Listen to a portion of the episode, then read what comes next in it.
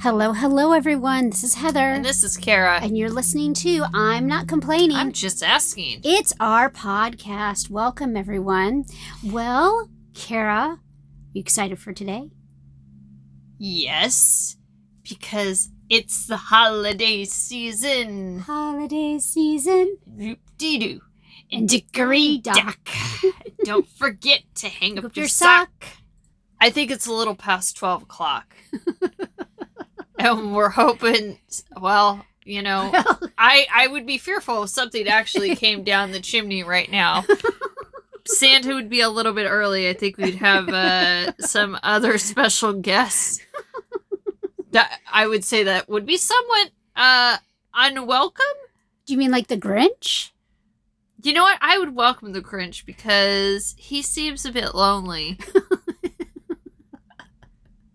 He's got some troubles. And he has a super cute dog named Max. Oh so my gosh. I mean, that's okay. So today we are actually going to be talking all about the, The Grinch. Today we're going to be focusing on five pieces of material that focus on the character, the Grinch. Obviously, number one, the original 1957's book, How the Grinch Stole Christmas, written by Dr. Seuss himself. It's where it all began. So everyone has the book. Everybody knows the book. It's fantastic. And it's no surprise that the book was optioned to become a television cartoon special in 1966. It's 30 minutes long. The cartoon is by Chuck Jones, who is cartoon legend. And he actually was the one who convinced Dr. Seuss to make it a television special. Dr. Seuss really didn't have any interest in optioning his book to become a television special. But because Chuck Jones is such an amazing cartoonist and such a visionary in that medium, um, Dr. Seuss felt comfortable allowing the project to go forward. Um, so the original 1966 cartoon special really doesn't have many voice actors in the film. It's pretty much just the voice talents of Boris Karloff. Now, Boris Karloff, he made his career from monster movies, uh, predominantly in the 1930s. His huge break, what he's known for, is playing the monster in Frankenstein. He is Frankenstein's Dr. Frankenstein's creation, uh, 1931. And uh, from there on, he was doing monster movies. And so he was cast as the voice of the narrator of the film and as the Grinch. So he would he would augment his voice to go between the narrator and the Grinch dialogue. But you know that in that original cartoon, there are three songs Welcome Christmas, that the Who's sing, Trim Up the Tree, that the Who's sing, and then You're a Mean One, Mr. Grinch. You're a mean one, Mr. Grinch. Boris Karloff does not sing that song. Who sings that song? He's, his name is Thurl Ravenscroft, and he was known as the voice of Tony the Tiger They're great. in the original Frosted Flakes TV commercials. Uh, so they picked Thurl uh, to sing the song because he had an extremely deep baritone voice. And unfortunately, in the original release of the cartoon, they were running and gunning. They were trying to get it done in time for the holiday season, and they forgot to include Thurl Ravenscroft's name in the credits. Oh no! I know. So when the the special came out and there were you know news articles or you know promotional things for it, um, it was Boris Karloff was the only name given credit for really anything of the whole special. And uh, Dr. Seuss felt, or Ted Theodore Geisel felt really bad and actually was trying to send the corrections to all the newspapers saying you need to give him credit. I think now that time has gone on and you know they've repressed and it's gone to DVD and everything. I believe his name is now in the credits, but um yeah. And I believe it's also the uh, original songs are also on vinyl.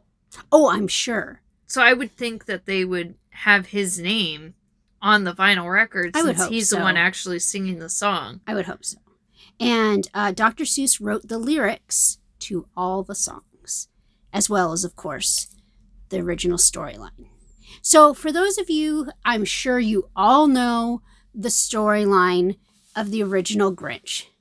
So, the Grinch, he lives at the top of Mount Crumpet and he is none too happy. Uh, he has lived on the top of Mount Comfort for 53 years, and every year he is annoyed by the Who's down below in Whoville and by their Christmas celebrations. He doesn't like the music, and just one day he's had enough. He's had it. He tells his dog Max that he's going to dress himself up as Santa Claus. He's going to go down there with Max, the dog, disguised as a reindeer. He's going to steal every single thing that is themed Christmas. Including the Who hash. yes. There's not even a crumb, not even for a mouse. He's going to take it all. He's going to load it up the sleigh and he's going to shove it off a cliff because he Off the top of Mount Crumpet. he's had it. He's had it. He's getting rid of Christmas. But he has an epiphany and he decides that that's not a, that's not the best thing to do. And so his heart grows Three sizes. and busts that little little Whoville X-ray machine that somehow pops up out of nowhere. He's got little cobwebs around his heart too because it's so tiny. Which, by the way, I don't think he'd be able to do much cardio No. if his heart is that tiny. Well, he has pretty thin extremities, his arms and his legs. He hasn't been going on leg day at all, I don't think. So, anyway, he has this epiphany. He pushes the heavy sleigh down Mount Crumpet with a bugle, ba-doop, ba-doop, ba-doop. And he slides into the um, town where they have all gathered around the one tree that still remains singing. Welcome Christmas, Fahu Forest, Dahu Doris, Echo Christmas, What I love they don't need the material things. That was just because it's the spirit of it's Christmas. Christmas. But the whole point of Christmas is to be together, and that's what gives him his epiphany. That's why he brings everything back and redistributes the wealth, and they let him into the fold, and he he himself carves the roast beast. What I think is so funny, my favorite part about the original How the Grinch Stole Christmas, the animated, is when he comes down the mountain and he comes back into the town, and as you said, into the circle. yes, The circle of people, it opens like a little gate. yes. It swings open and then he and then the sleigh goes in and then it closes and I'm like, uh I don't I, I don't really know if I that's how love that. And I tried looking up that particular part to see if it's behind the scenes. I personally couldn't find any behind the scenes information on this movie. And if you find, I'm sure it's somewhere. So if you find out where I can see it, I, I would love to see it. Um, my feeling was that the animators were leaning at the tape. They're almost done animating this thing, and they're like, okay, he's going to slide down the hill. We need him to not to run over the who's, but go through. Now, am I going to animate 10 individual who's, each taking two steps to the side? Or maybe I can make it a gag and make it swing like a gate. And maybe that would be even more enjoyable. And it would be a lot quicker. That's that's what I think. the other part that is my favorite is when the when they talk about the Grinch's smile Mhm. and it goes up in the corners and it keeps and it keeps wrinkles and wrinkles and it gets bigger and bigger and it's like it should be almost horrifying and creepy but I enjoy it so much because he's like "Yee," his, his grin his grinchy grin Yes. and then also when he's tiptoeing or when he's like using the the magnet to get all the oh, the thumbtacks. thumbtacks yeah. out and he's like ding ding ding ding ding Yeah. but and he's like ding, ding, ding, ding, ding, ding, and he's like you know tiptoeing with his sack of of of goodies that he's stolen i i love it so much and his boots are like socks Mhm. and then the explanation about when the when Cindy Lou catches him and he's hiding behind the tree and he Yes. says that it's the one light that won't light and so I'm going to take it back to my shop and then I'll bring it back here and he flicks the light now for those of you who may or may not be familiar with very old vintage Christmas lights they are made of glass Mhm. and if you were to flick one of those glass bulbs, it would explode. And it's true that typically, if one light is out, the whole string of lights doesn't Yeah. light up. That is true. So as a kid, I'm like, yeah, it would, because one light doesn't light up, that means that whole string of lights is out. So yeah, it tracks, Mhm. as the kids say. And I love the original, not only because, you know, it's so true to the original book, but I love the style of animation, the old school animation where you can almost still see the pencil marks. Right. It's so detailed. Right. like you were saying with with the wrinkles and the little um unfurling of like the fur at the side of his cheeks and um his eyebrows and i just it's so personal because you know there was human hands all over it that effort it took to the teamwork it took to make it and we're going to be talking about the other versions of this as we go forward in technology. Not to say that the animated version, the the now computer graphic animated versions aren't personal.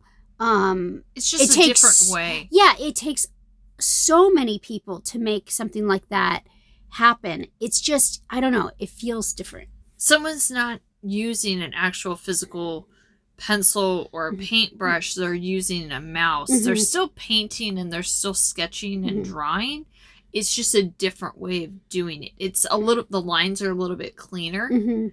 um so and it gives you a little bit more freedom of movement Mhm. with new computer generated uh animation and you can also make full length feature films Mhm. which is in comparison to the original Yeah, which is 30 only minutes. 30 minutes we now have a full length feature animated film which was by illumination that came out in 2018 that is an hour and a half long I've only seen it once, but I remember as soon as it started, I was overwhelmed by the beauty and just incredible artistry of this world that they created. It was so immersive and so impressive. I gorgeous, absolutely gorgeous. I love how in the animated uh The Grinch, it's not the Grinch who stole Christmas, Mhm. it's just the Grinch.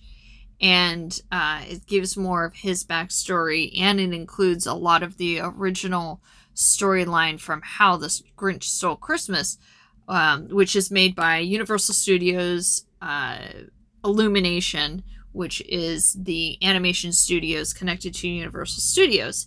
And everybody in that film travels by sled, Oh. which is so great. I love that. Um, when they're plowing the streets, snow plow, as the snow comes out the back end, it automatically comes out as tiny snowballs for all the Oh kids in the snowdrift. Um, they just hand out Christmas wreaths. Like, here you go, kid. Here's a wreath. Take a wreath. Here's a wreath. Um, it's and then, uh, you know, the dog Max is so cute. Um, the Grinch is voiced by Benedict Benedict Cumberbatch, Mm.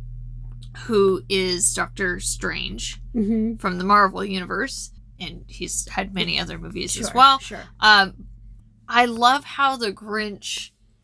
He's grumpy, but he he perks up a bit after he's had a very strong cup of coffee, Oh my which is great that Max makes for him in a in a little uh, French press. a little French press Oh by the little machine oh that it reminds me of kind of like the Pee Wee Herman Oh. the where the alarm goes off and it has the machine that Yeah. makes the pancakes and toast and all that.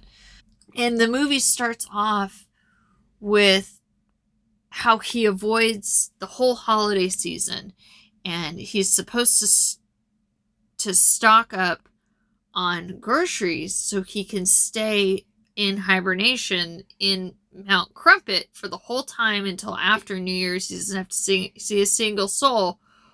Well, how much emotional eating have I been doing? And he realizes there's no food in the house. Oh, no. And even Max's bowl is like, "Row, row," like the, my my bowl is empty.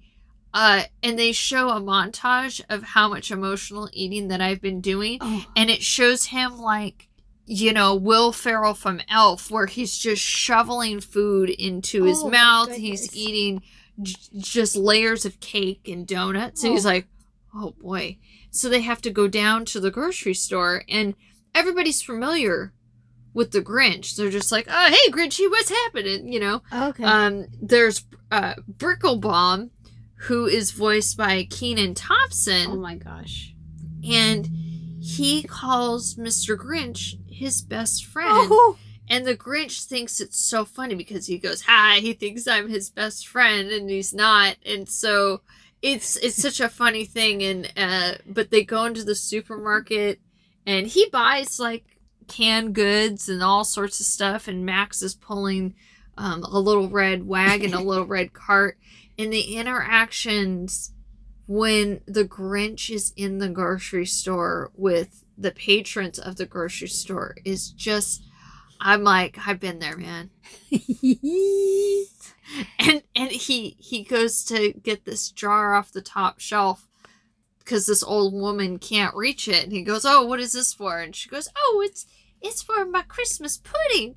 And he's like oh and he puts it back up on the shelf and she's like well that's not very nice. And he bumps the shelf and it crashes and smashes onto the ground. She goes oh sugar plums It- it's so great. Um, and Kenan Thompson, who who plays Bricklebaum, who he's great. He's got decorations. He's got inflatables, and he taught. He's kind of like one of the more enthusiastic uh, members of Whoville, Uh-huh. and uh, he helps get the giant Christmas tree. That's where um, the Grinch actually gets his sleigh to go to you know pillage the town and and take all the christmas decorations. He actually s- takes Brickerbaum's uh sleigh, sleigh that's on top of his house while Oh. he's having a christmas party. Oh no. it's fine. He he's distracted by his dog that keeps on flying through the window by the grinch. The grinch keeps on like tossing him into the house. And as the dog gets tossed in the house he like accidentally picks up a piece of cake and like hot cocoa and he goes oh who taught him how to do this? It- who taught him how to use the doorbell? This is great. Merry christmas. Happy holidays. It's just it's so cute. Um but at the end of the animated film the grinch um the reason why he's so grinchy is because he was in an orphanage Oh. in whoville and he was the only child and he never got adopted and he never had a christmas and he never had a family. So his feelings were so hurt because he would look out the window every year and see everyone celebrating christmas and giving presents and singing songs and the warmth and the joy of the holidays actually brought him the most pain and depression Oh. and that's why he retreated to Mount Crumpet because then he could close himself off. And then at the end, and so when he gets invited to Christmas dinner by Cindy Lou, which ends up being the last house in Whoville that he goes to to to take all the decorations from, um, he goes, But I ruined your Christmas and I stole all your presents and I stole your stuff. She goes, I know, but that's okay because nobody should be alone on Christmas. And so when he shows up to the house for Christmas dinner, he's got a candy cane tie. Oh, And he says to the mom when he rings the door, he goes, Look, I wore a tie. And she goes, And it's a very nice tie. oh my goodness. So it's great, and that their toast is to kindness and love and the things that we need most. I, it's it's gives a little bit more of a modern twist, and the reindeer that the that the Grinch gets um, is this big fat huge reindeer, and he's super funny. Um, he eats uh, whipped cream out of the can, and it comes out his nose. Oh and my stuff. It's great. It's a great film. And also I, I love how he has an organ in Mount Crumpet Mm. and he plays all by myself. Don't wanna be all by myself. And it's it's funny. And I, uh, you were watching a little bit um, to make your notes, and I walked past the TV, and the you mentioned uh, the dog Max. In this particular version, I feel like the studio, the animators, really paid attention to the dog Max. That even though he's not completely the focus in a scene, but if the dog is in it, they are not neglecting his character at all. I noticed that the dog is always up to something in the corner of the frame. He's got He's- a personality. He's given him He's- he's given him side eye. He's given him a I don't I don't think that's a good idea. All of these emotions are coming from that dog even though he doesn't actually speak words. Um I I was like, wow, whoever was on the dog team on that on that movie was really doing great. And I feel like that movie in particular, you could watch it many times and you will spot something new every single time because I feel like they were just overloading and not in a bad way. Awesome. Awesome little surprises. I think it goes to the animation studio Illumination because Illumination made the film The Secret Life of Pets. Oh, okay. Yeah. So they would they, know how to animate animals. Yes, specifically dogs. dogs. Yes. And Max is the only friend Mhm. and companion that the Grinch has. Mhm. He even goes to the point where the Grinch will ask Max, Well, what do you want to do today? Oh. And he'll kind of do like a head tilt, like he's off daydreaming, and he'll imagine something, and then it'll snap back, and the Grinch will go, Oh, nothing? Me too. And the dog's like, Oh, like, no, I was actually thinking of something fun for us to do, but I, all right, I guess we could just hang out. Oh my gosh.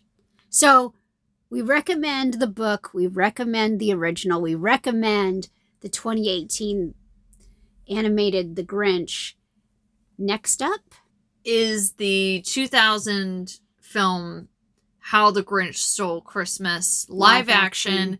From the year 2000, directed by Ron Howard, also produced and created by Universal Studios. Mhm.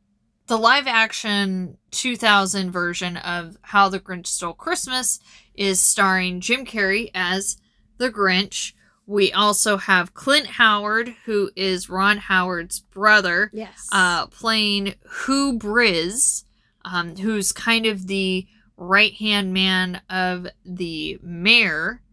And then we have, and the mayor is Jeffrey Tambor. yes, Mhm. we have Christine, uh, Christine Baranski. who is Martha May. Oh my gosh. We have Molly Shannon, who is Betty Lou Who. yes. Um, and then we have Sir Anthony Hopkins, who is the narrator. Okay, yeah. I was like, I don't remember him putting on makeup. But yes, you're right. the and then we have a newcomer uh, to the film industry who plays Cindy Lou, who is uh, Taylor Momsen. And then we have Lulu Who, which is Cindy Lou Who's father, Mr. Bill Irwin. And he's great. He's a mailman. And when they're in the mailroom and he's putting out the letters in the slots and the packages, and he's sliding on this a uh, ladder Mm. that's going along the walls, kind of like a uh, Beauty and the Beast Yeah. kind of a thing. And the way that he's moving his body and ducking underneath the the the ceiling and stuff, and it's it's uh, he's so wonderful and he's so great. Um, and then of course we have Max the dog, who is a real dog, and the dog that they actually used for the film was actually a female. Mm.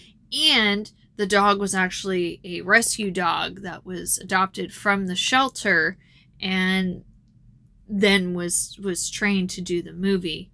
But jim carrey is so great in this film. It's interesting the backstory about how the Grinch Stole Christmas because, as I mentioned before, my favorite part of the animated film was the smile when Mhm. the Grinch and Jim Carrey has such a rubber face Yeah. that they needed to pick an actor who could have the physical facial expressions come through the actual makeup. And the first person that actually got approached to play the live action Grinch before Jim Carrey was actually Jack Nich- Nicholson. And that was because he did the Joker. Sure. Because the original director that was shopped to direct the film for Universal was Tim Burton. Well, I mean that Because makes sense. Because yeah. Tim Burton directed Batman with Jack Nicholson playing the Joker, and they go, wow, that's a package deal. And the only reason why Tim Burton did not direct this film is because there was an actual scheduling conflict. Mm. And Jack Nicholson said, Look, I, I won't do the film unless Tim Burton's doing it. So they said, All right, that's fine. And then they shopped it to Ron Howard. And they were like, You did such a great job with, Everything. well, with specifically with uh, Apollo 13. Mm. That was the last film that he had done for Universal. Jeez. And so they said, This is going to be a huge budget. Who would you like to play? And he goes, Well, if we're talking about facial expressions, it's got to be Jim Carrey. hmm And so Jim Carrey was like, Oh, this sounds like the most fun ever. Yeah. And it turned out to not be the most fun Yes. because he had to be in hair and makeup for three and a half hours a day to put the Grinch makeup and fur and costume on. And it took an hour to take it off every day. And he said, you can watch a few, quite a few interviews um, about the first week and the specifically the first two days that he had to put the Grinch face on. It took eight hours and he lost his mind and he went to his trailer and he put his foot through the trailer wall because it took so long and he goes I can't do this and I believe that he set Jim Carrey set a record for a number of days having to wear full makeup and costume he wore it 92 days in a row Wow.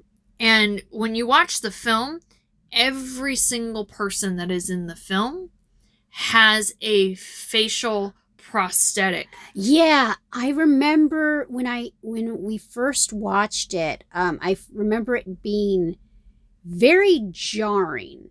Um, the Grinch makeup always made sense to me. The way they executed it was really fantastic. When it came to the villagers, the Who's in Who Village, I know in the books and the book and the animated special, the Who's had a certain look. They were slightly augmented humans in the facial region. I kind of feel that in this film they went a little bit too far with the prosthetics on the Who's for me. Um, the only one that I feel, well, Cindy Lou Who has no change to her face except tiny, tiny little bit on the nose, but otherwise they leave her alone pretty much. And also, I feel Christine Baranski, Martha Mayhew, hers, her facial uh, special effects are toned way down because she's supposed to be the most beautiful woman in Whoville. And let's be clear, she pulls that off. Christine Baranski is absolutely amazing. Her wardrobe is incredible. I want that dress. I want her house. Um, she's she she makes it happen. well, she wins the Christmas light contest every year, and then and Molly. Shannon is her neighbor, who is. Cindy Lou's mother, Yes. and she's taking the light bulbs out of the refrigerator. She's using chandeliers. yeah. She's doing her darndest to Yeah. win this contest. But And- technically she did win. yes, The mayor um swung the vote because he wants to marry Martha Mayhew. Which doesn't work out. Spoiler alert. even though she gets a giant ring that has diamonds stacked on top of diamonds. it's got three diamonds. That was great prop work. Props to the prop department. um to talk about the the actual Whoville Who town um Ron Howard refers to the construction of Whoville applying to Seussian rules so if you look at the stylization and the architecture Yeah. in Dr. Seuss, there are no 90 degree angles. Correct. Everything is rounded and things. So um, Everything's a curve. Yes, so they had to follow Seussian rules, and they actually built 11 sound stages Ugh. worth of sets, and it costs 120 million dollars. One of which the sets is still on the backlot tour today. So when you go through the backlot, there It's the tram. the tram, uh, you can see one of the original sets, and that's the biggest set that was built. And because the entire film is shot with quote snow, they had to figure out how can we have permanent snow all the time that isn't going to be wet and we're going to be filming in Southern California during the summer, mind you, what they actually ended up doing is they actually created snow by mincing and crushing marble. A total of 75 tons to create snow. So they could put snow on the ground, they could put snow on the buildings, and they could even put sn- the crushed marble in the snow machines and make it snow, and they could scoop it up and shovel it up and bag it up, and it never melted, and it actually looks on camera, it actually looks like real snow, but be very careful to not get it in your eyes. Well, no kidding. And I bet it kind of would have some reflective qualities, maybe. Yeah, so it also made a, a kind of shimmery, a shininess. Um, but there were 90 people every day that were in hair and makeup. It set the record for number of hours for a single feature film, which was over 1,000 hours Oof.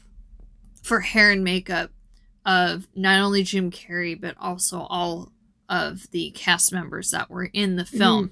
And all of the people who were the patrons of Whoville had to go to Who School, which everyone was assigned a movement coach. Um, they also had to learn Who balance.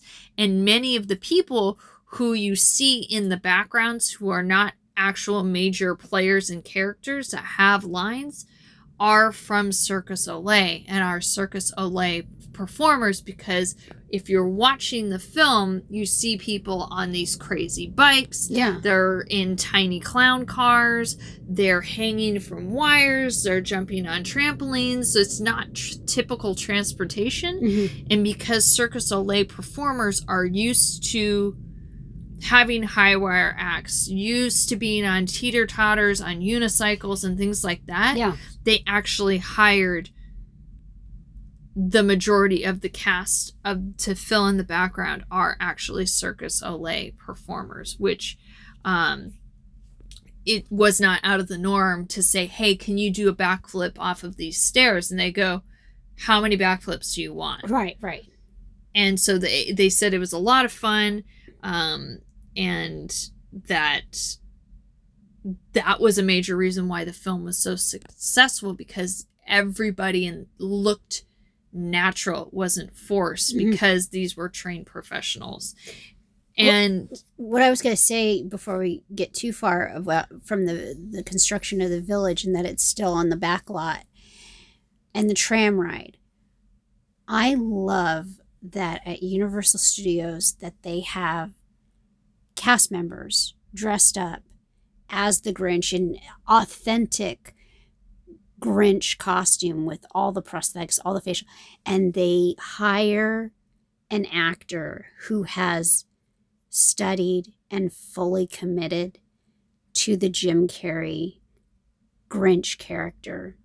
And you can see online um, videos that Universal Studios theme park has put out as promo showing the Grinch hitch a ride on the tram with the tourists.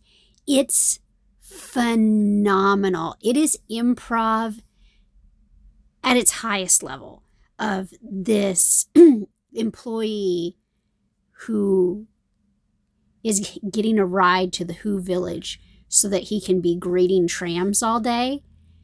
It's fantastic. I love it so much.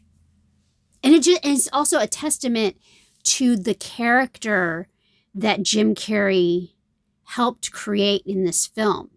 Because the person who is playing the Grinch now at these theme parks, they have um, they have a reference point.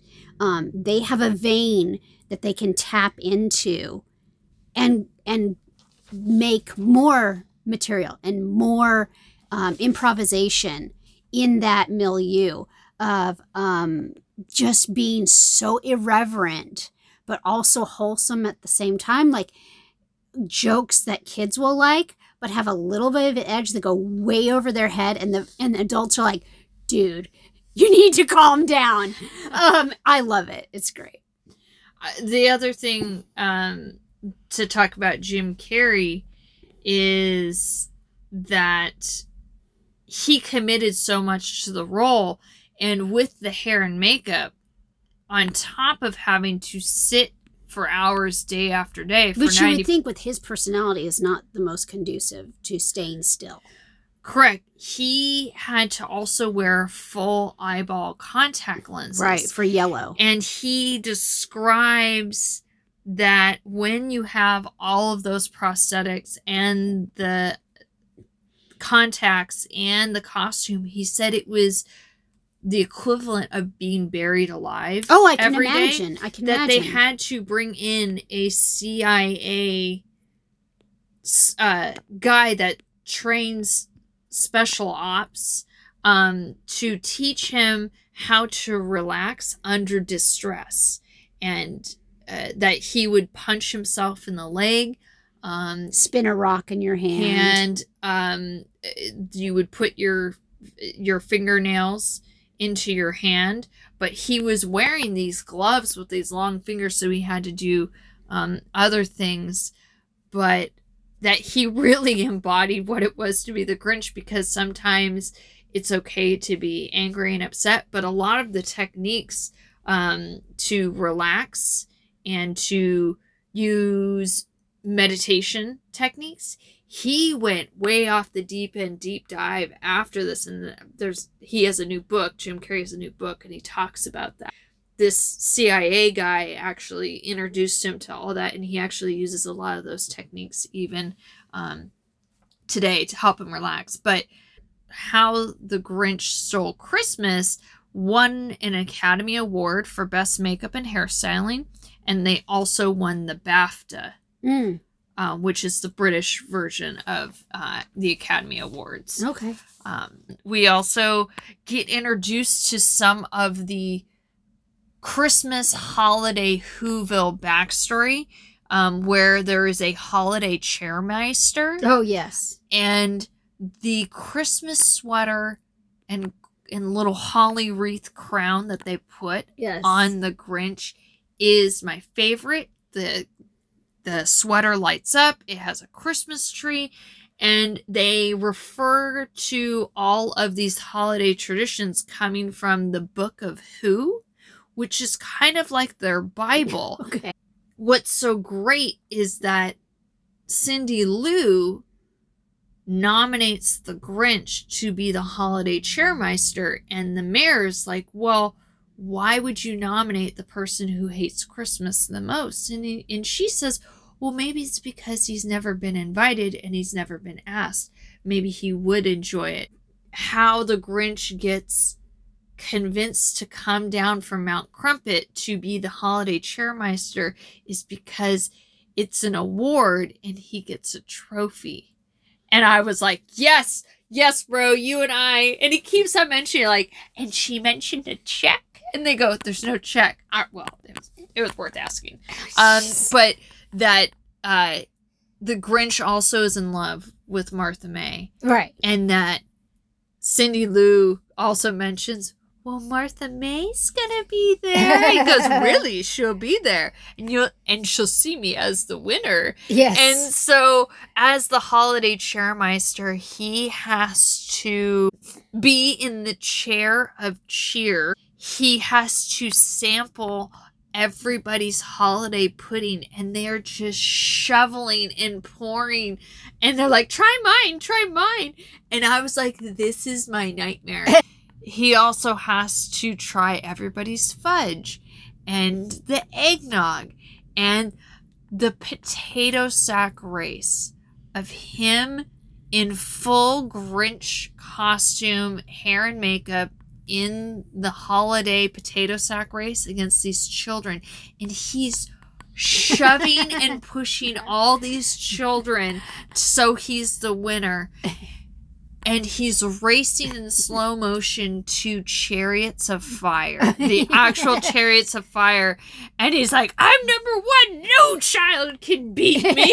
and it's like, yeah, no, duh. I love it ah. so much. And there's so many jokes that go over kids' heads that are just for the parents. And I know that that Jim Carrey was talking about how a majority of his lines that are in the film are completely improv that they just turned the camera on and they let him go and just said ron howard was like let's just see what works you know, Yeah. let's just uh, see what fits in this is the general idea of what we need from this shot you got 15 minutes Yeah. and go. And so he really appreciated having that freedom and having that ability and have that range. And so a lot of the most hilarious lines that come out of that is um, from improv. So you can definitely see how gifted Jim Carrey is as an actor and as a comedian. And if you look at a lot of the other films, like the most common one that I thought of when I was rewatching How the Grinch Stole Christmas was there's a lot of facial expressions and noises that he makes that he made in the film The Mask. Well, that's what I was thinking. I was wondering how his prosthetic and makeup experience differed between the mask and the Grinch. But I guess because in the mask, the majority of the time in that film, he's just himself. And I would think that he's only wearing quote unquote the mask. Very, I mean, I'd say 10, 20% of the film, the mask, he's wearing the mask. And that's just it looks like I'm not gonna sound like an idiot saying it again. It looks like a mask. You know, put it on. I'm sure they and had to got dentures. I'm sure they had to spirit gum it on, and it wasn't the most comfortable thing. But it seemed like you know, very It wasn't. just just one piece, not multiple tiny sections across your face. you mean he wasn't having to get yak hair pasted on Right. every part And- of his body? And he's wearing normal human clothes. right. He's not being covered anywhere else. So the but um the dentures from the mask would I would think would be an extremely difficult thing because it would alter the way you speak. hmm Um so at least he didn't have to have dentures for the Grinch. Yeah, he did. He did. Oh, okay, forget it. Yeah, remember he's For- got you got termites in your smile. Yeah, that's true. He had a full set of That's dentures true. also. Oh God, that so that's why he was saying that. Yeah, he, it's everything. every part of his Everything. body was covered, Yeah. even his eyeballs and his Yeah, that's teeth. rough. That's rough, man. So he and he did that for ninety two days. I get it. That's yeah. I, That's hard. I, they, they was non-disclosed of how much money he got paid. Yeah. I hope that in the budget of 120 million, I hope that he got a significant portion because he deserves it. yeah. But uh, some of the one-liners that I really love um, is after he talks to Cindy Lou Who and sends her back up to bed. He goes, "Nice kid, bad judge of character." It's so cute. out of the way. I have no insurance. When he's crashing back into whoville and he's literally running people over. And and it's it's so it's so great. Um and the different twist about how the grinch stole christmas live action with jim carrey is that at the end of the film the grinch hosts christmas up in his mountain loft in Mount Crumpet oh, in the actual like caverns. oh, And so it's got the, the it's got a table that serpentines around and the Christmas lights are hung in the stag stalactites and stalagmites. oh. And it's great because then when the Who sing, it reverberates off the cave walls. And so it makes sense of that the whole town could fit in the caverns of a mountain Yeah. and all have Christmas dinner together. And I think that that's um really cool and really fun. Well, one of the things that I really love um, about that this particular version of the film, like you said, the the things that are improv. I love the part where the Grinch has he's made the the Santa Claus costume. He's wearing it, and he's made a reindeer outfit for Max, and the Grinch takes it upon himself to administer us an acting lesson session oh, With the here's your dog. motivation. and he is imitating Ron Howard as a director. And the way you know that is because he puts on a baseball cap that Ron Howard has been known to wear in real life. And he starts imitating the style of direction that Ron Howard does, which, if you've seen any behind the scenes of any other Ron Howard film, particularly Tom Hanks, when he tells stories about filming the movie Splash Or with Ron, Howard, or- with Ron Howard, Tom Hanks also does a really great Ron Howard impression and his style. And his style is he's very enthusiastic. He's excited to be working on the film that he's working on and he has so many ideas because he's such a great director and he's so involved.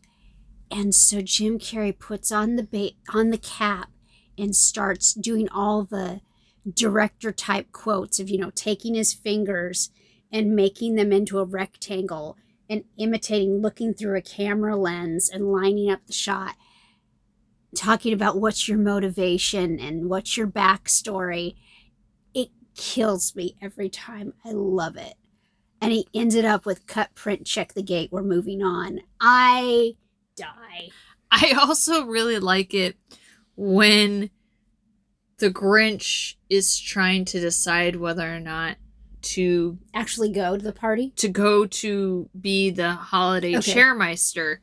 And he has to refer and check his schedule of what he has penciled in and he goes solve world hunger and tell no one. 4 p.m jazzercise. And then he's like dinner with me? I can't keep canceling that and then the best of all is, but what will I wear? If I can't find something nice to wear, I'm not going. And he proceeds to go through his entire wardrobe and looks at the full length mirror. And he's like, I hate it, hate it, hate it. And then he ends up stealing the lederhosen from a yodeler that's up on the mountain. And then that's what he ends up wearing, I think is so great and it's so funny. Just that little extra oomph, little, little additives that they do in the film that just kill me. And then they also have a baby Grinch. oh yeah and, And the he- flashback The baby Grinch almost looks like baby Yoda. He's so cute and he eats the Santa plate and he Oh. goes Santa and then Santa is his first word. It's fantastic, but then it, they move on to this child-sized Grinch Mhm. who's like eight years old. He's almost like Chucky yeah esque, and when he makes the homemade tree topper angel oh for Martha May, yes I mean, who doesn't love a homemade Christmas gift? That's so cute. Yeah, I feel like I don't know when that movie, the live action one, first came out. I don't. What do you know if it was a hit or It not? was. Okay. Um, as I mentioned, it cost around 120 million dollars to make and produce, and the Profit? film Yeah. grossed 350 Oh, that's good. Yeah. Um, I feel like in the years since that it's become beloved. I feel like maybe when it first came out, it was a little overwhelming.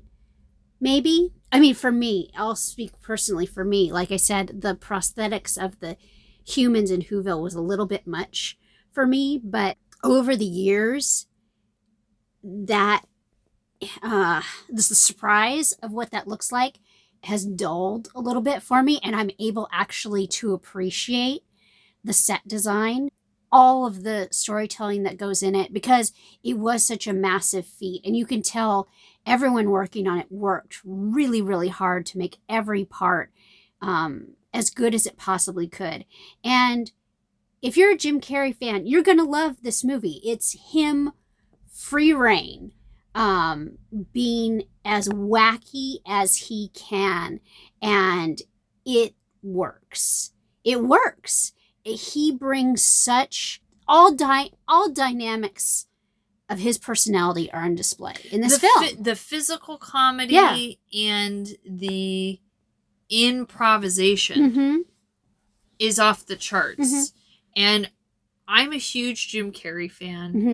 When I rewatched Jim Carrey How the Grinch Stole Christmas, I couldn't believe that this came out in the year 2000. Mm. I was like, there's no way that came out 20 years ago Mm. it, it kind of shocked me a little bit because I felt like I was older Mm. when I saw this, and I know that for sure we saw this in the theater. Oh yeah. And I enjoyed it. I've owned the Jim Carrey How the Grinch Stole Christmas mm-hmm. for many years, and I was like, "Holy cow!" Again, the previous podcast we talked about Home Alone and how it's the 30th anniversary this year that it came out in 1990. Mm-hmm.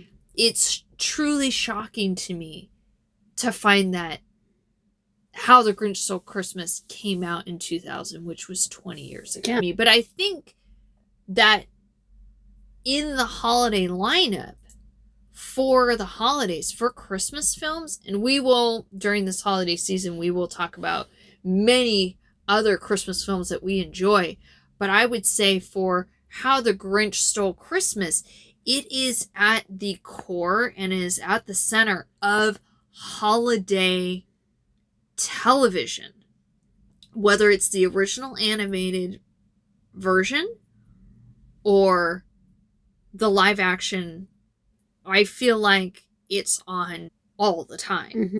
And the fact that Universal Studios filmed and produced both the live action and the animated The Grinch with Benedict Cumberbatch that came out in 2018 um, does it makes sense that Universal Studios because they've invested so much money for the holiday season it is Grinchmas in Whoville at Universal Studios Yeah. that you go and you take your picture with Who's, you go and take your picture with the Grinch, and it is everything Grinchmas from Thanksgiving through January. And so I feel like every major theme park has gravitated and gotten the licensing agreement for a holiday film or a holiday character in Universal Studios because it makes sense that they produced How the Grinch Stole Christmas and The Grinch that that would be their Mhm. holiday festivities. Mhm.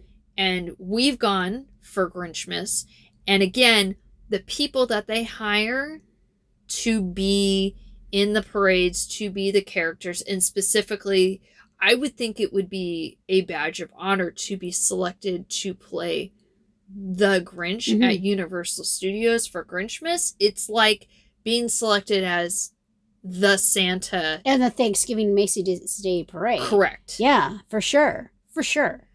Um, before we wrap things up, Kara, there is one as of as I said, as of the date of recording this podcast, there's another Grinch movie.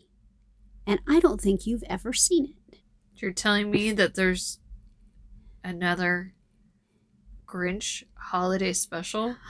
No. I'm I'm 30 plus years old. Is this new?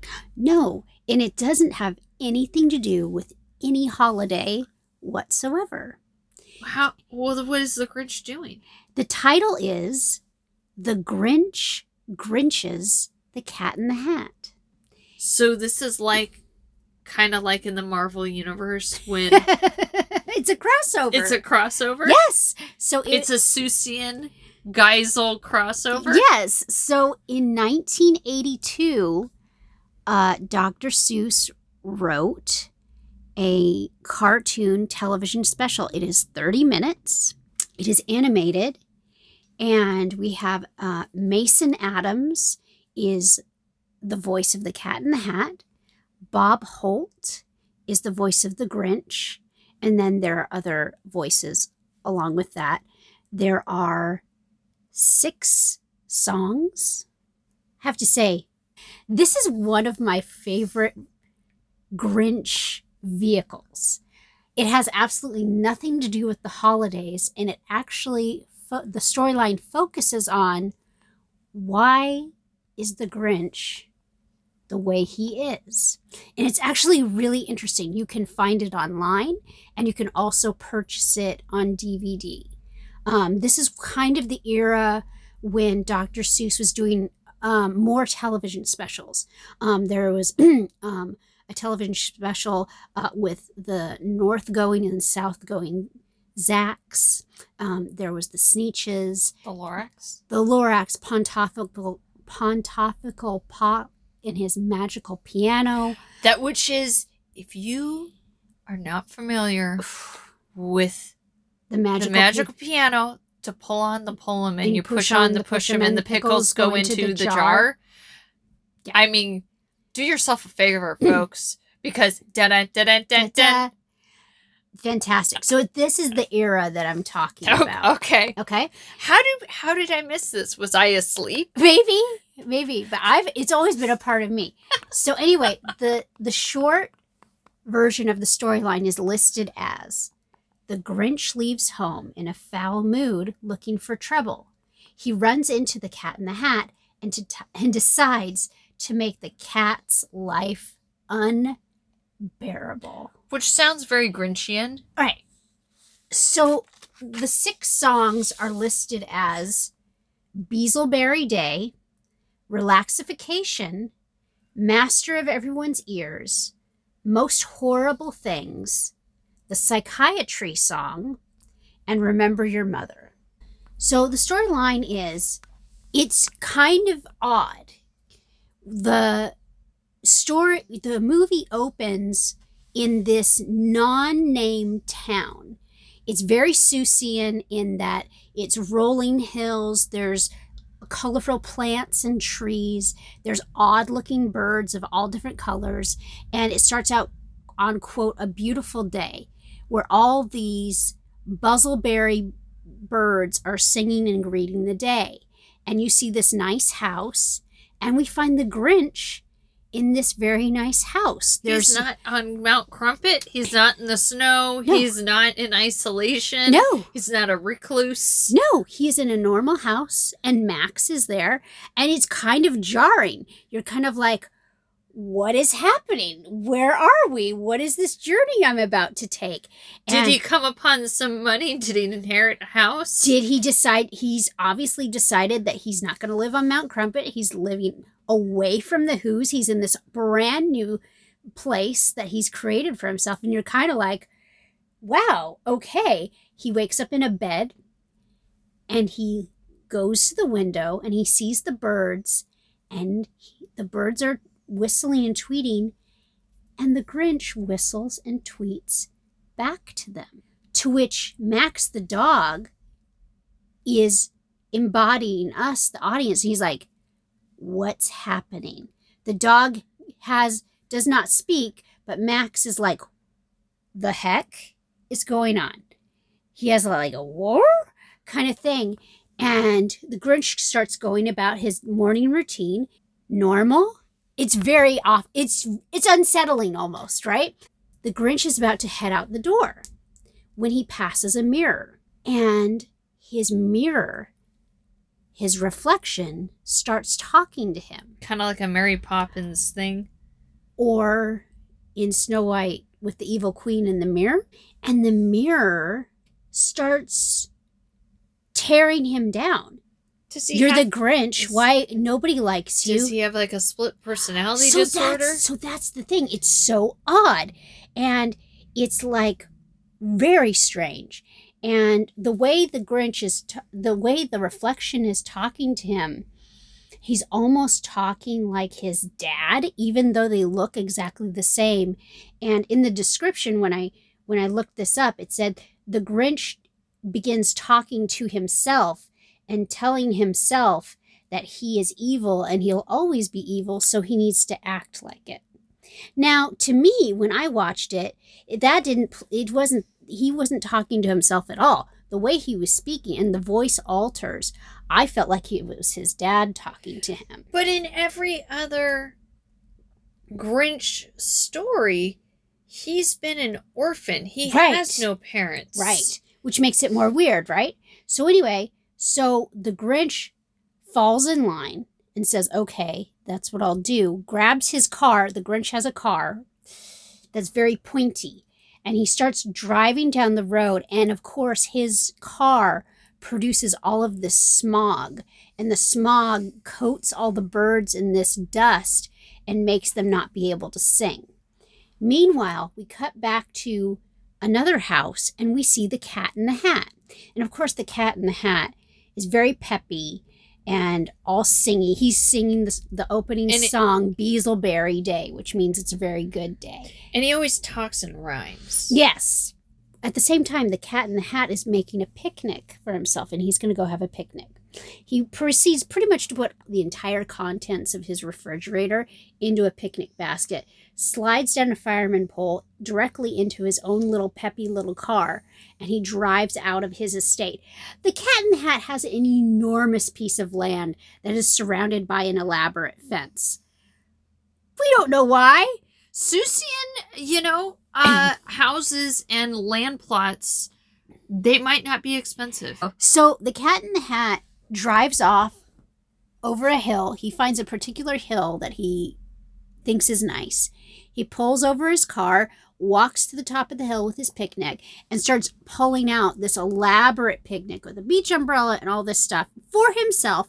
Is about to start eating when the Grinch, you see his car driving along through the mountains and starts laying on his horn because the cat in the hat, because he's out in the middle of nowhere, has parked in the middle of the road and the Grinch cannot pass. Why doesn't he just go around him?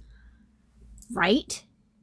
So They- I guess it's not an off-road vehicle. I guess. And so the the cat in the hat go walks down the hill, is very polite to the Grinch and goes, Oh my gosh.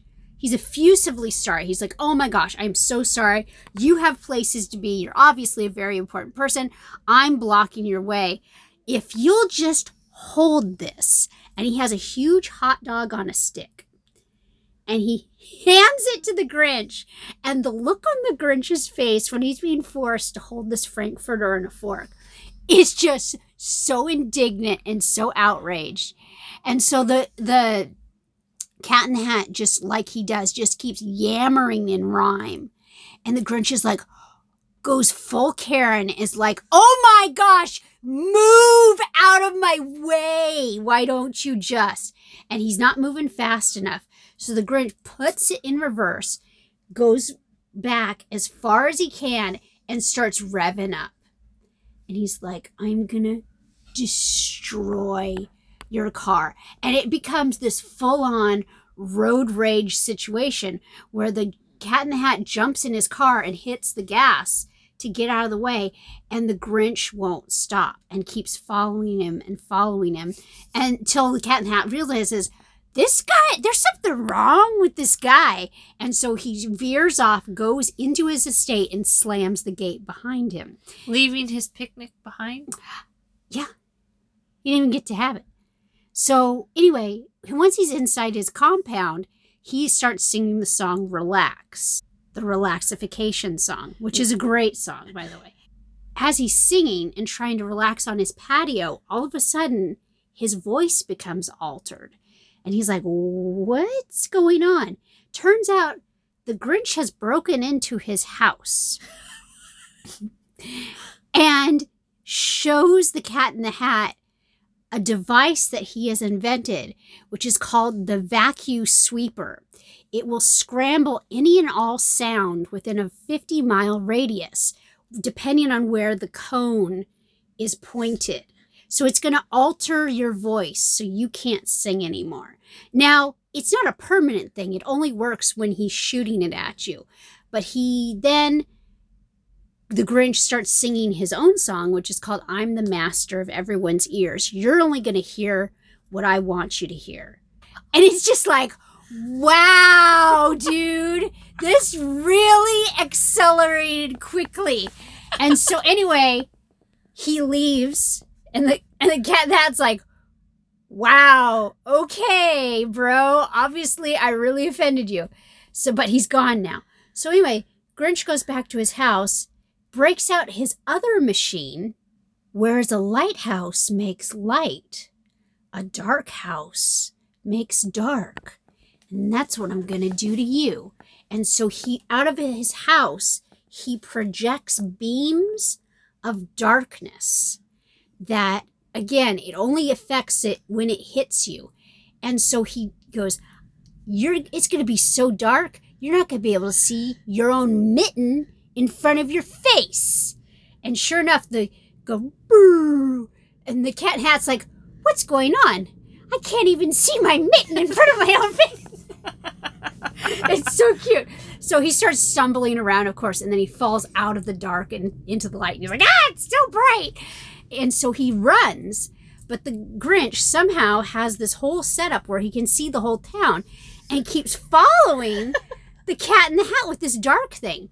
And so the cat in the hat runs, and the first thing he sees is this big restaurant. So he goes in this restaurant. It's a very fancy place.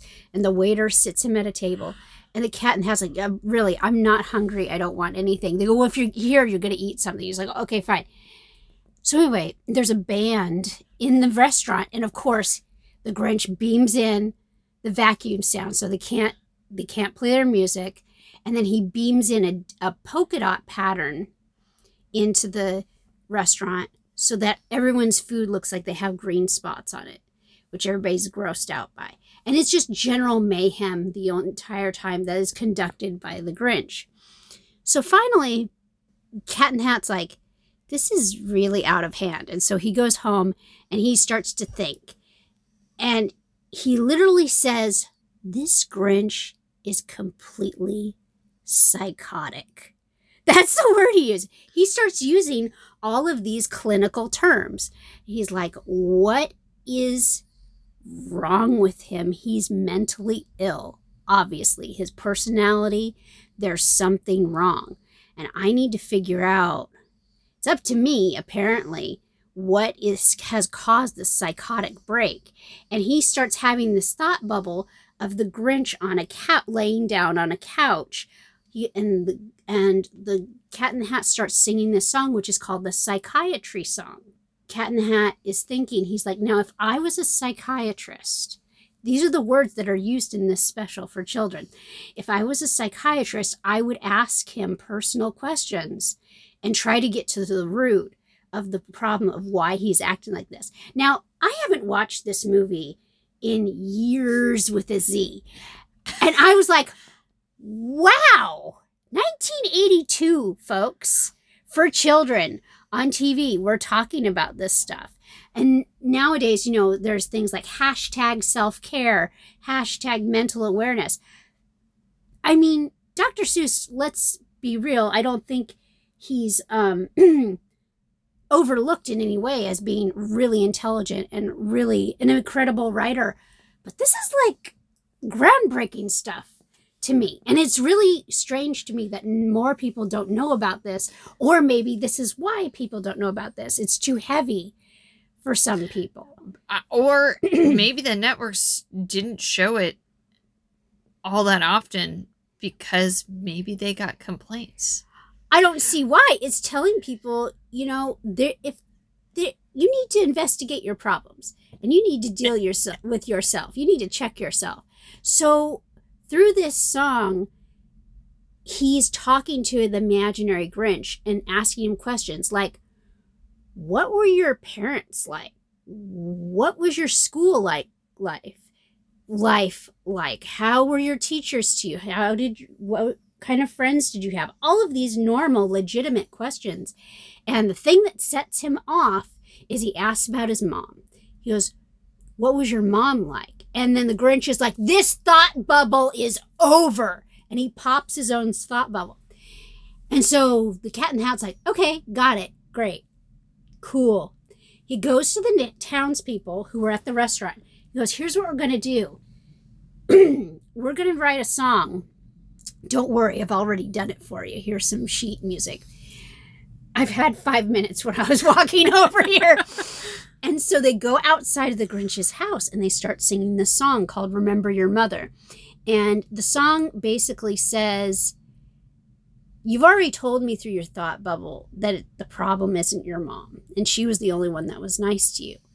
If she saw all the crap that you're doing to me and how you're treating everyone else, would that be cool with her, or would she not like that? How would she want you to be as a person?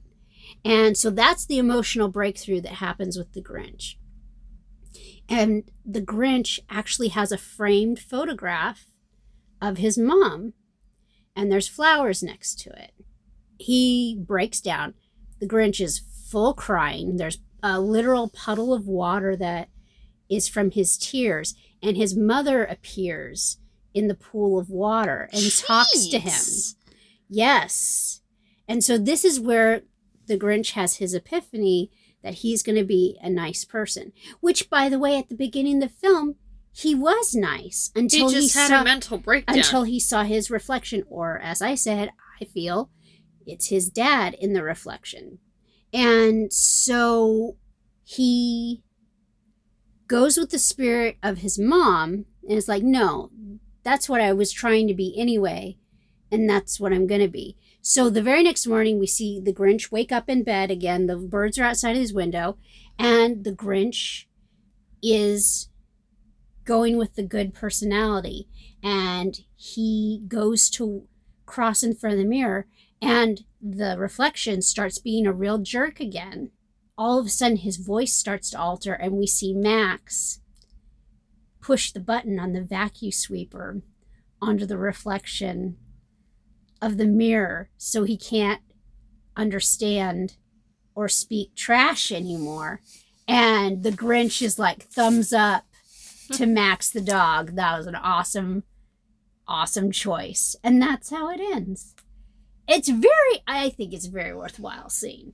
And it's only 30 minutes long. I think a lot of what Dr. Seuss or Theodore Geisel Mm-hmm. was trying to do was create all of these wonderful characters in all of his books, but I feel like the Grinch is on the same level as Scrooge. Don't be a Grinch, don't be a Scrooge. Mm-hmm. Yeah. It's kind of like if you are on the naughty list, you're going to get coal. Yeah. And so I think a lot of parents or a lot of adults will say to the kids, like, don't be such a Grinch. Mm-hmm. And if an adult is talking to an adult, they'll say, don't be such a Scrooge because you, at the end of the day, the lesson that you learn from how the Grinch stole Christmas is that everyone can be good Mm-hmm. and that again the grinch's heart grows three sizes after he learns the true meaning of christmas and the true meaning of christmas uh, is the actual holiday spirit and spending time with your family and people that you love um, and then also singing around a christmas tree Yes. and having cans of Who hash yeah. roast beast Yes. pie Mm-hmm. The, the, s- the s- hawaiian sweet rolls Well, yes, that that is missing from every version of the Grinch, I must say. Oh my gosh. So Kara, which of which of them of these movies that we've talked about, which is your number one? which is my favorite Uh-huh. That's like asking what's my favorite kind of pie. That's like asking, you know, what do you what would you prefer? Would you prefer apple or would you prefer pumpkin? Uh the the correct answer is I would like both. I would like pumpkin pie with um, all of the whipped cream on top. You mean you would The put, entire you'd have a bowl. You mean you'd have a bowl of whipped cream with this little tiny scoop of pumpkin. Yeah. I, I- you know, I feel as though the animated The Grinch film, because it came out so recently, I haven't seen it enough times for Mm. it to. I don't feel like it's earned its keep yet. Yeah. Whereas the Jim Carrey live action Mhm. was the first live action for How the Grinch Stole Christmas. So I feel like it's paid its dues, and I feel like everyone, again, as we've mentioned before, was so committed to the role in the Mhm. film. I love it so much. Just like I love Home Alone, I have to watch it and I will watch it over and over and over again. And then you can't go wrong with the original classic. So I think if I would have to pick my favorite animated Grinch would probably have to be the original How the Grinch Stole Christmas, the original TV special, the 30 minute version, and then the live action How the Grinch Stole Christmas, Jim Carrey. I don't think I could just pick one, but if I was to say It's a double feature. it's a double feature and sit down with your cocoa and your blanket and uh, a little peppermint stick. for or- old Saint Nick coming down the Christmas tree. Well, you guys, I hope you enjoyed this episode of our podcast. And I say make it a full marathon and watch all four. Um, you can definitely find the original animated classic. You can definitely find uh, the live action Jim Carrey. It's going to be easy to find the 2018 Grinch. You might have to do some digging um, to find the non-holiday Cat in the Hat Grinch crossover, but three out of four ain't bad, and, And- you'd have a great time. And I'm pretty sure that both the Jim Carrey live action How the Grinch Stole Christmas and then the animated The Grinch Benedict Cumberbatch film um, both are available on streaming platforms, if not multiple streaming platforms, which is fantastic. They're also on demand. They're also on the freeform uh, 25 Days of Christmas. Mhm. And uh, all three of the films the original Grinch Stole Christmas, the live action How the Grinch Stole Christmas, and the animated The Grinch are all included in the freeform uh, TV lineup.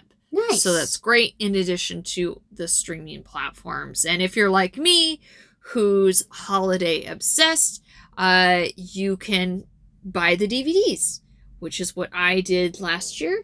And so I have my holiday DVD collection stacked on top of the DVD player, ready to go uh, for viewing enjoyment. So you've got your weekend ahead of you, all set and ready to go. And this has been an episode of I'm Not Complaining. I'm just asking for you, if you interact with the Grinch, maybe send him a, a holiday Christmas card. yeah. Give him a call.